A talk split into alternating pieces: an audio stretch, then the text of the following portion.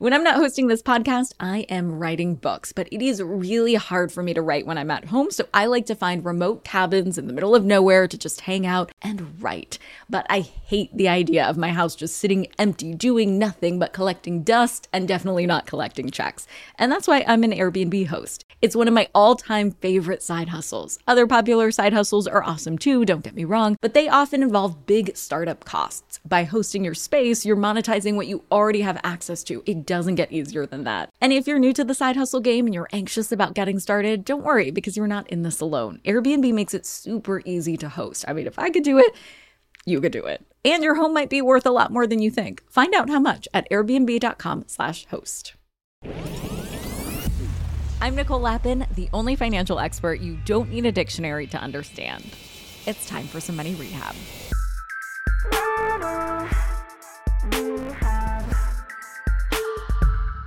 All right, here's your weekly roundup of the biggest headlines on Wall Street and how they affect your wallet. Let's start with some good news, shall we? The federal government managed to avoid a shutdown. Yay. That means a whole lot of government employees, like TSA workers, will get their paycheck for their work, and a bunch of key programs will continue to be funded, like the National Flood Insurance Program.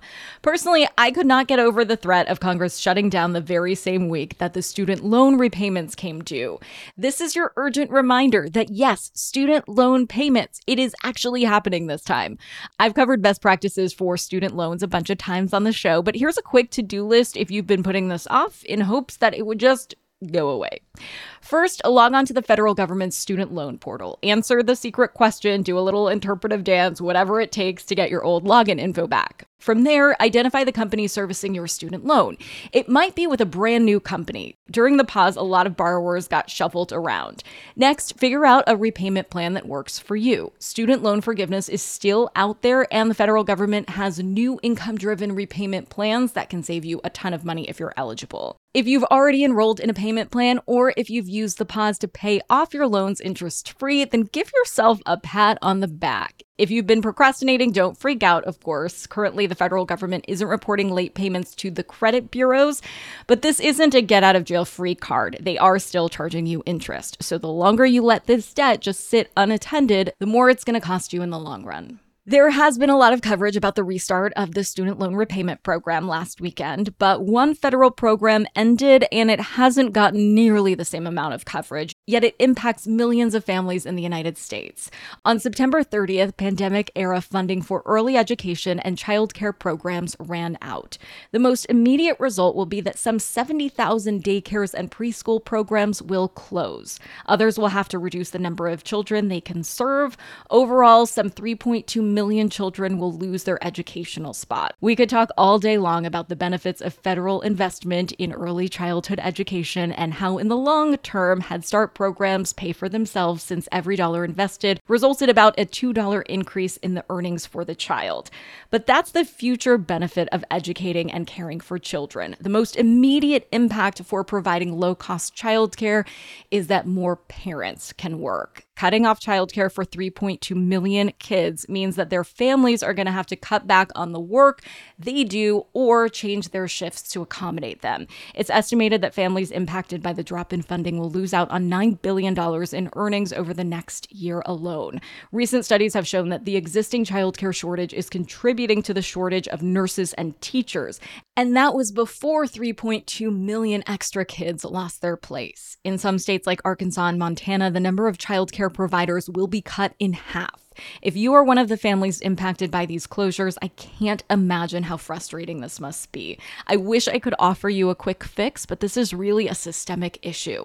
Fortunately, some states have stepped up to fill in the gap. You can file for child or dependent care on your taxes, which will allow for up to six grand in credit per child. Otherwise, the best advice I can offer is that you are very much not alone. So look for others in your community who have also lost childcare and try to pool your resources together for a babysitter share. Millions of families are in the same tight spot right now, and there is power in numbers. Moving over to someone who is in a very tight spot, but of a different kind, jury selection in the SBF trial started on Tuesday. This story was all over the news last fall, and it's about to dominate your feeds yet again. So here's a quick refresher. This story is all about the acronym, so let's just kick this off with a little Dictionary recap. SBF is Sam Bankman Fried, and he ran a crypto exchange called FTX, which stood for Futures Exchange. And the futures part of the Futures Exchange is a key part of this. Generally, crypto exchanges allow you to deposit currency and use that to buy crypto. It's about buying and holding crypto. However, that wasn't the bulk of FTX's business. They were mostly in the leveraged crypto derivatives futures business. I'm simplifying this, but they were a place where you could put up a hundred bucks to borrow 900 bucks in order to bet a thousand dollars in total on the price of crypto going up or going down. Obviously, that is a super risky business model that requires careful risk management and accounting. Even a traditional futures exchange like the London Metal Exchange has to run into issues. So, a billion dollar corporation doing their accounting on QuickBooks seriously was probably always going to get into trouble the moment the crypto market stopped printing money. Another note here QuickBooks is a great tool if you run a small to mid-sized business. MNN uses QuickBooks. It's not, though, a good choice if you are managing billions of dollars involved in complicated and novel investment vehicles. Just a money tip here in case that ever comes up in your professional life. Anyway, back to FTX. Even if you do have the secret sauce of accounting and risk management, the futures market is a tough one. One of FTX's biggest customers was its personal trading firm Alameda Research, run by the ex girlfriend of SBF. Plus, FTX was shelling out big bucks to buy property in the Bahamas for all of its employees and SBF's parents to pay celebrity endorsements and also to make political donations. So, when there were rumors of accounting irregularities, irregularities at FTX and customers came looking for their money, creating a run on the exchange, they weren't able to get their cash. What happened to their money will be the subject of SBF's upcoming trial. Did FTX embezzle customers' money and spend it on penthouses, donations to Congress, and bad investments? Or did they epically mismanage everything from the risk assessment to the siloing of consumer money away from the general funds of the corporation? I tend to think that both things can be true, but these arguments will be at the heart of the fraud case against SBF, and we will hear from both sides in the case. SBF is also expected to testify, which could be wild. We don't know yet if the jury is going to find him believable or not. While he can come across as very weird and awkward, it, it is worth noting that extremely savvy investors and business people loved this guy. People just ate up all of the BS from SBF and found him quite charming. He's a billion dollar con man, so it's conceivable that the right jury could find him very believable. We don't know yet, and I am very much looking forward to how all of this will unfold. For today's tip, you can take straight to the bank. Spotting a con man can be very tricky. Spotting a credit card skimmer might be a little bit easier. These are devices that criminals use to steal your credit card info when you use a credit card at unintended locations like a gas pump or a self checkout. You can check them by checking to see if the machine looks like business as usual and also giving the card reader a little tug to make sure nothing is laid over top of it. While not super common, they are more than just financial urban legend. Money rehabbers, you have money hidden in your house. Yeah, just hiding there in plain sight. Okay, so I don't mean you have gold bars hidden somewhere in walls, treasure map style, but you do have a money making opportunity that you're just leaving on the table if you're not hosting on Airbnb. It's one of my all time favorite side hustles. By hosting your space, you are monetizing what you already own. It doesn't get easier than that. For me, hosting on Airbnb has always been a no brainer. When I first signed up, I remember thinking to myself, Self, you pay a lot of money for your house it is time that house returned the favor. And to get real with you for a sec, I felt so much guilt before treating myself on vacation because traveling can be so expensive.